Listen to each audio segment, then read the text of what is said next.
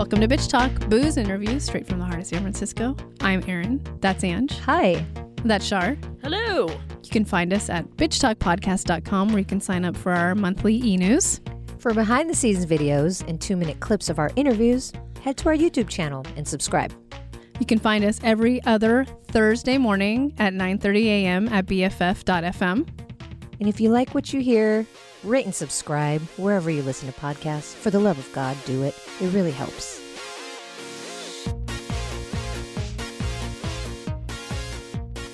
We are so happy to reunite with Shana Feste. We saw her back in 2018 talking about her film Boundaries. Now we're talking about a very different film called Run, Sweetheart, Run. Um, she's the director and the co writer of this film.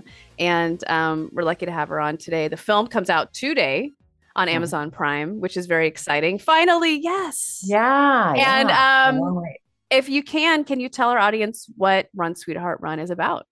Sure. Um, Run, Sweetheart, Run is, I think, about something every woman woman can relate to, being set up by someone and thinking they look amazing on paper and then turning out to be, you know, the date from hell, basically, and having to survive the night. It was based actually on a bad date that I went on.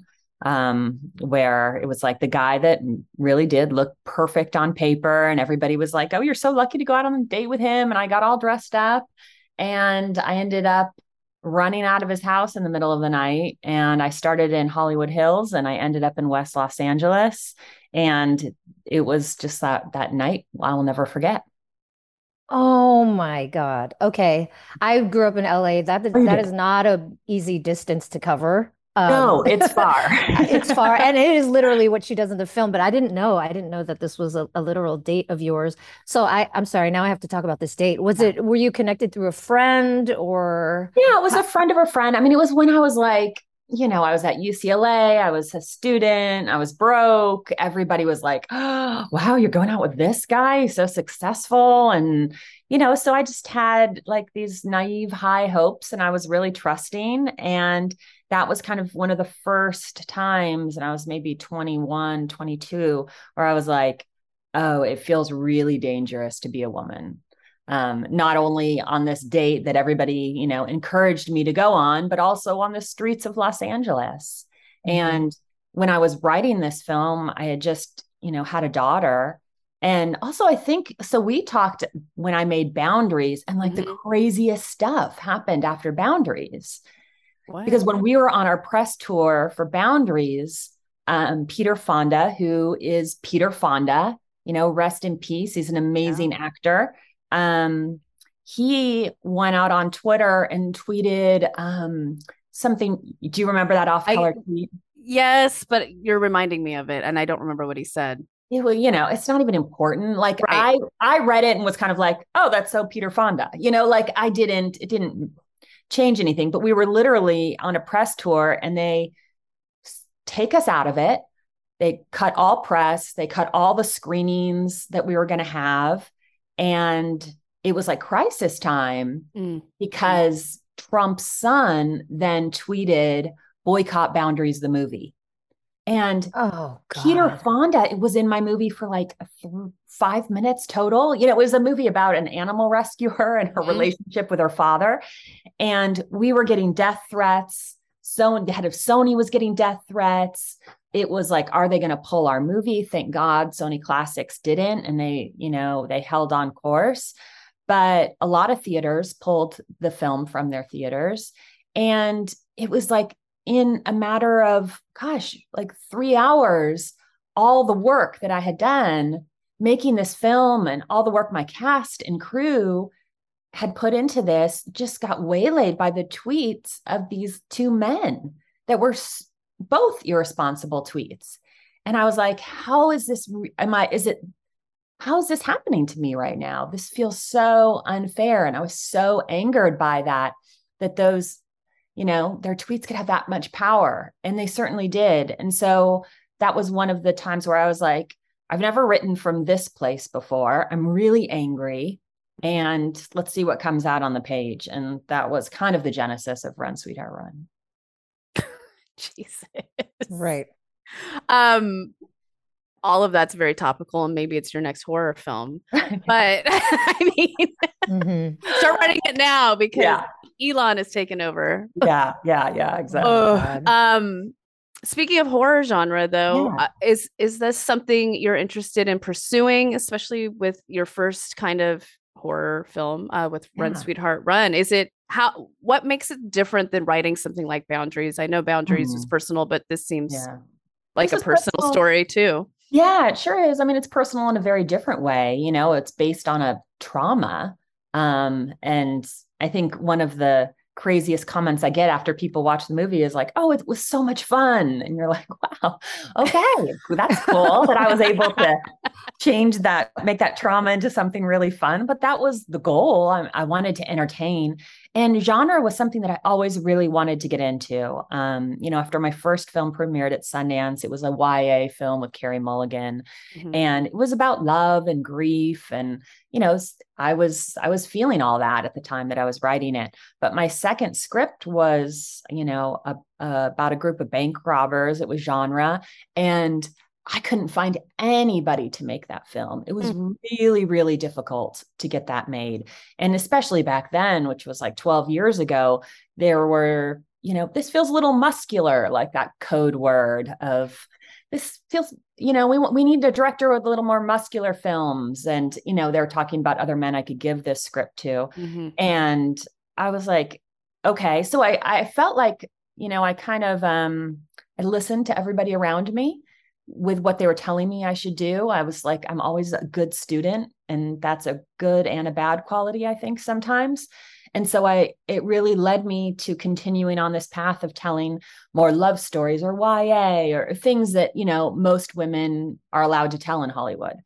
And it wasn't really until Blumhouse, um, I had a few meetings with them where I was like, no, I actually do have a horror film in mind. I Mm. have something.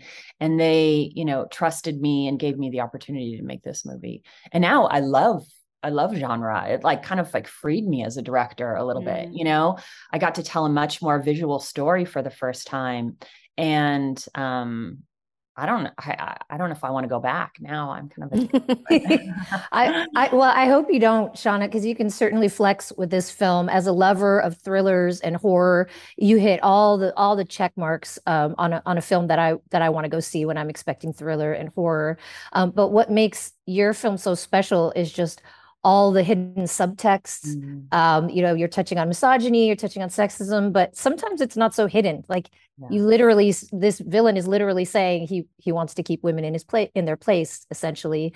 So, um, can you talk about how, in a way, this film is your love letter to LA, as you've said, but is it also like your fuck you to Hollywood and the the patriarchy? Totally. I mean, I feel like I feel like it's a little loud for a lot of people where they're like, no, there's a quieter way to express your rage, you know, maybe, maybe don't put it so on the nose, maybe make it in, you know, a less like kind of in your face way. And I just don't know how to get people to listen. When you look at what is happening to women in the world right now, like the last thing I want to do is whisper or be subtle for anybody right now. And I I was hoping that my anger and that loud voice, there'd be room for that. And I think people still have a really hard time with that.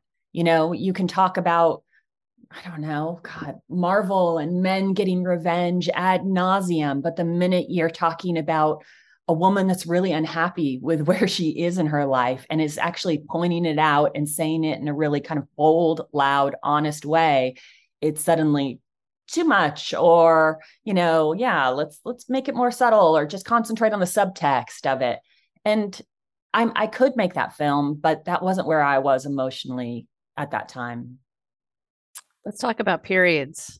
yeah Yes. um i'm here for it I, I Uh-huh. loved that it was a central character to the Mhm. film can you talk about writing that in and and not saying no sure yeah of course i mean i think that was i think as a filmmaker you kind of have to do things that you're scared to do and one was confronting my own period shame Mhm. you know i'm in my mid 40s and it, when i was first got my period it was something that you had to hide right you whispered the word tampon Yes. the, the question i asked most often had showing like because that would be just mortifying if anybody saw it or knew that i god forbid.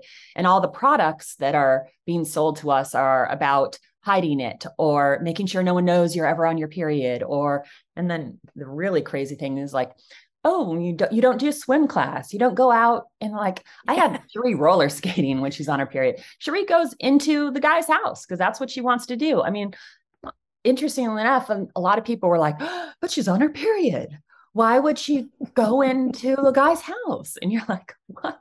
my gosh it's oh my god um, wow and so that was something i really wanted to demystify and and show in a really bold way and not only show like just to normalize it but to show how the, her period actually saved her life in this film mm. mm-hmm. Ooh, yeah. Well, on, on the topic of periods, um, when we were talking, when you were on press tour for Boundaries in 2018, you mentioned how it was really disappointing that most of the critics yeah. are older white men and mm-hmm. that just yeah. that yeah. wasn't your audience for the film and you can argue that's not the target audience for this film but maybe it is so I, uh, i'm curious to know what your experience is now you know mm. 4 years later has has there been some evolution in that and are you feeling some more what do you guys think have you seen i mean no. Mm. It uh, the landscape I feel is changing, but not fast enough. Yeah. And it's not it's not keeping up. It's not keeping up with the times. I mean, that sounds so old school, but it, it's not. no, what what it is is the verbiage is changing. People are all about talking about how we need more inclusion yes. across the board, but the actions haven't changed. We still don't get access to things that we certainly should get access to at this yep. point. Yeah. So. Yeah, I, you know, when we're doing our press tour, we're talking to all this press and you know, we're getting I'm getting a lot of love talking to certain outlets, and then they're like, and the next one is a Rotten Tomato approved critic, and it is always a white man. and it's just, and I, I think that's a that's a big problem too, because I mean, look, I I love for older white men to see this film. I think it's really important, and a lot of them have championed it, but um rotten even just the fact that rotten tomatoes has so much power in mm-hmm. our line of work and who is certified and why are we like relegating cinema to a, like a tomato you know? It's just yeah.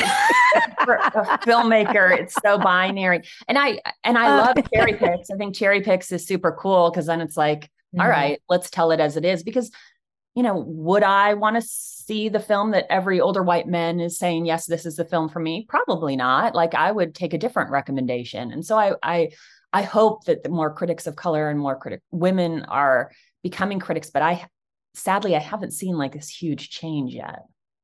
I mean, it has to go to gatekeepers too, right? Like we get pitched by, I mean, this is the inner workings, but we get pitched by um, PR people that have just kept the same people for forever because they're reliable. They know who they are. Some of them have big outlets, some of them don't but there's no venturing outside of that but i also know the studios are telling them oh no no no you have to look at the numbers you have to look at the numbers and who are they reaching and you're like then it's never going to change mm. anyways um uh, I would love to talk about music in this film. I love when films get it right. And I loved The Strawberry Letter 23. I loved Oh Honey by the Delegations. Can you talk about your music supervisor and, and those choices? Well, I mean, talk about loyalty and business. Like in this business, Randy Poster has worked on every single one of my films, and he's been such an incredible ally and and he just thinks of those songs like you know when you're getting your crew together and you're like who's going to really elevate this material mm-hmm. like who you know, in selfish words, is going to make me look good because that's what happens on set. Like actors make you look like better writer, your production designer makes you look more creative, and your music supervisor just helps you tell a story in this unexpected way. And that's what Randy does. Is he has this like catalog, this insane catalog in his head and you know, Strawberry Letter was one of the mo- one of the songs that I wrote the movie to. So I said oh. to him, I said, "Okay, this is mm. one of my hmm. favorite songs. I wrote a lot of the mu- the movie to this. How can we utilize it?" And he was like, "Great, this fits right in." And then I think he kind of built off of that one song. But he's such an incredible talent, and his work is so like varied. You know, he always mm. just hits it. Yeah, really like of- I think it captured the B movie, the B horror movie kind Mm. of like throwback that we wanted to, especially the score by Rob, kind of with that synth um emphasis. Mhm. You know, Mhm. I I did want it to kind of feel like the 80s movies that I grew up watching, you Mhm. know. and- Same. I said Yeah. that during the film, like, oh, Okay. this feels like the 80s. Yeah, I yeah, yeah, it. Yeah. You got it. Yes. I, I didn't know those films were such an inspiration when I was like 10 years old and like scared out of my mind when I was watching them. But you know, I I definitely am nostalgic for that era. And I think out of all the genres I I've worked in, I think horror has to be the most memorable because when I think of what eh, when I think of all the things I'm scared of that I really think about, like I'm still scared to swim in the ocean. Yes. like deep waters, you know. I'm st- I won't buy any of my kids clowns. Like when the TV goes to static, I won't. How They're has it stuck with me? yeah. I still think of Bloody Mary. Like all of those things. Like what other films can you say really affect your daily life in your uh, 40s after seeing a movie 20 years ago? You know. Showers. Showers are still we were scary. just talking about Pet Sematary. Oh, yeah. yeah, yeah, fucked me up to this day. Yeah. totally, totally. Well, well, on the topic of talent, of course, your Yep. two leads, Ella and Pilou, just are beautiful on screen. Their chemistry, right and wrong, which is so appropriate. But the last third of the film was stolen by this beautiful pit bull that you include. And as soon as it happened, I was like, um, I knew Shana was going to have a dog in this film. I knew it. yeah, yeah. Uh, so can you talk about this beautiful dog and um, why you decided to make it a pit? Just everything about it was so perfect. Yes. Well, I feel like that's one of the moments where the film really feels like me, especially for people who who really know me. Um, and you know, I'm an animal rescuer. I'm living in Austin right now. I'm literally uh, fostering this guy right now. Mm. Um, and I the shelters are overrun with pits, and they just have this stigma. And people think they're vicious dogs, but they're like the most loyal, loving breed. And I really wanted, just like I wanted to demystify periods, I want to demystify the reputation of pit bulls. And so it was really, I mean, I don't know how we got so lucky to find that dog because she had those like drooping nipples from having like these. Yes. I was like, it's a girl dog too. Yeah, because I had called her mama dog in my um in the script and I was like I will never find like a trained pit bull with nipples and I we found her and she was just like so amazing and I wanted her to really be one of the heroes of the story. Um and I- feel like that's as a director those are the little moments I get really excited about because this movie's going to go wide on Amazon. Like so many people are going to see it. And if one girl is like, "Oh yeah, I'm on my period," you know, or says it out loud, or "Can I you hand me that tampon?" Or like one person looks at a pit differently, then it's like, "Oh, this is this is really rewarding." It's, it's like I'm I sound so cheesy, but like that's really my hope for that. Um, I I know we touched on it a little bit, um, but can you talk about using LA as the backdrop? I mean, Yeah. really, really rooting yourself in LA in this film. Yeah. Well, I grew up in LA. I was raised in LA and I was kind of like a feral kid. Um, I think we probably all were back in, you know, Latchkey kid. Mhm. Yeah, Mhm. yeah. I literally had the key around my neck um, Yep. on a chain. Yep. And when that happens, you're the city you live in raises you, is Mhm. co-parenting. And Mhm. LA was the best at times, and it was also the worst, you know. And as a young girl, and I don't know if any of you guys identify with this, but there were so many moments in LA where I was taking the bus and a man would sit next to me and be inappropriate, or I'd be at the library with my friends and a guy would take off his pants Yeah. in one of the Mhm. aisles, or I'd be at the beach and we'd all be in our bathing suits and there's the guy kind of jerking off watching you or something. And when you're 13 through 15, you kind of laugh because you don't know what else to do. It's kind of like, oh my God, you'll never believe what happened to us. Oh my God, it was so gross. Ah, da, da, da. And then, like, years of that, like years, and you're trying to deal with it the best way you can, but it starts to take a real toll. And the advertisements in LA, like, Uh, you know, when we were creating the advertisements in the movie, it was super fun until it got like super real because we weren't we were looking at ads that had come out that year. You know there was an ad where a guy a girl was giving like a blowjob to a subway sandwich and i'm like this is what my daughter has to see every time she goes to school. It's the sign we pass. So those like everyday and indignities in los Mhm. angeles that you experience really take their toll. And i don't think we we have the help we need to understand it at the time and really process it in like a healthy way until now when i'm you know 47 and i'm like i'm angry. I'm really really upset and Mhm. people are why relax what's going on and you're like i don't have an outlet for this you know Mhm. how do we talk about it this isn't okay Thank you so much for sharing that because I, I feel the Mhm. same way. I know we all feel the same way, but it's just kind of just an overall just exhaustion too. yeah Like I just want Mhm. everyone to leave me the fuck alone. Like Yeah. don't even look at me. I started wearing a wedding ring, a fake wedding ring when I was in high school, and I have been wearing it ever since because hopefully less men will bother me.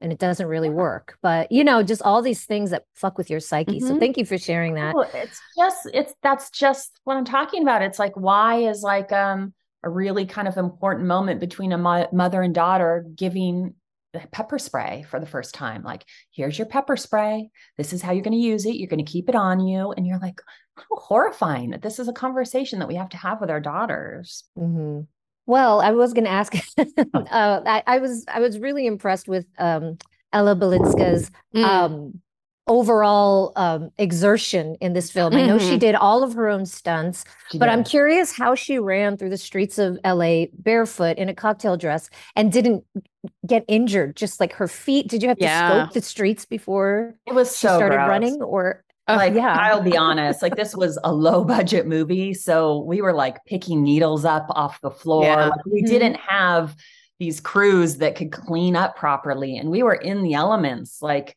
we were shooting behind that dark, um, in that bathroom behind that gas station, and we were hosing down urine and Mhm. just collecting everything we could. I mean, it, she's a trooper. I, I don't know how else to say it. She's like, let's just get it done. And she had like these little tiny kind of cup, like bandages underneath her feet.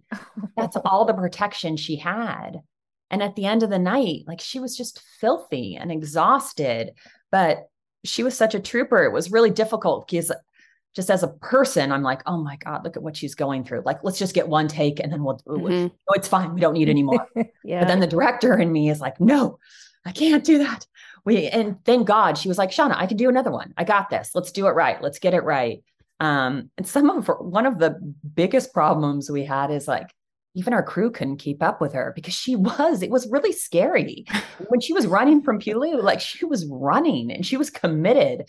So so many times I had to say, like, Ella, can you slow down for our camera crew? Like move as fast as as you are right now. And she's like, I know, I'm just so in it. I'm just so in it. It's just like everything around her was terrifying. Um, and so yeah, LA definitely played a character and, and helped me as a director those Mm. nights in downtown LA. hmm You you always have some really good casting agents, man. I Mhm. mean, between boundaries in this film, congratulations.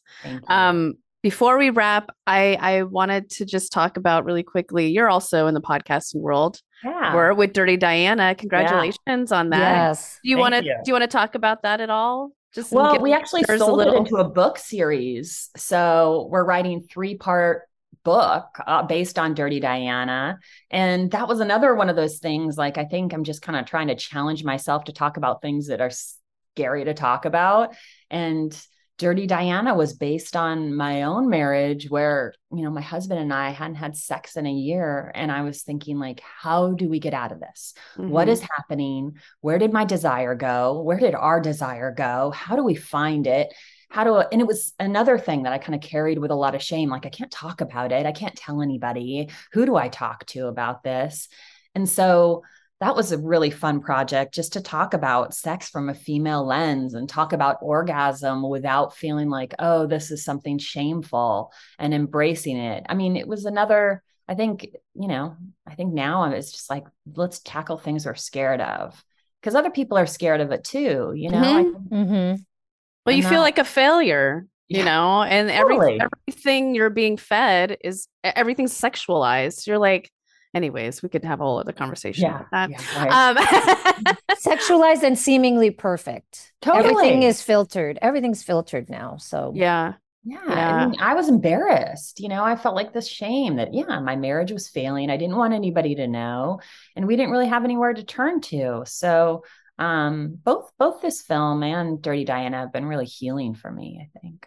Mm. Well, it's healing for us to speak with you, Shana. And we really appreciate that your publicist was like, she wants to be on your podcast specifically. So we appreciate that and we appreciate you. Oh, Um, of course. I hope this is just the second of many because yes, you guys are Yes. on my radar. I love the work you're doing, and I just I I'll always remember meeting you guys in San Francisco and and just loving hearing your stories and and becoming friends and how exciting it was to see you at Sundance. yeah. Yes. Remember that? as brief as it was, Yeah. that was really exciting. It was really exciting. Oh, yeah. The film is Run, Sweetheart, Run. It's streaming now on Amazon Prime. And we've been speaking with Shana Feste. She's the director and co writer of the film and uh, a great guest of the show and, and friend of the show. So thanks for being on Bitch Talk again. Thank you so much, guys.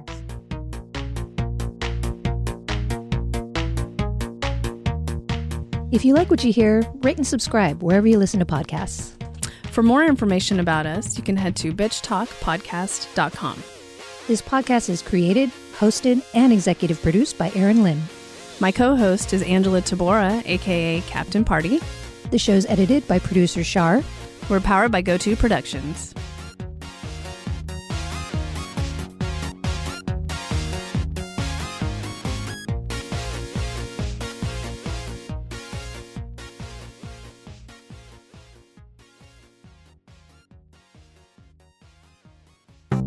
Podcast is a proud member of the BFF.FM podcast network.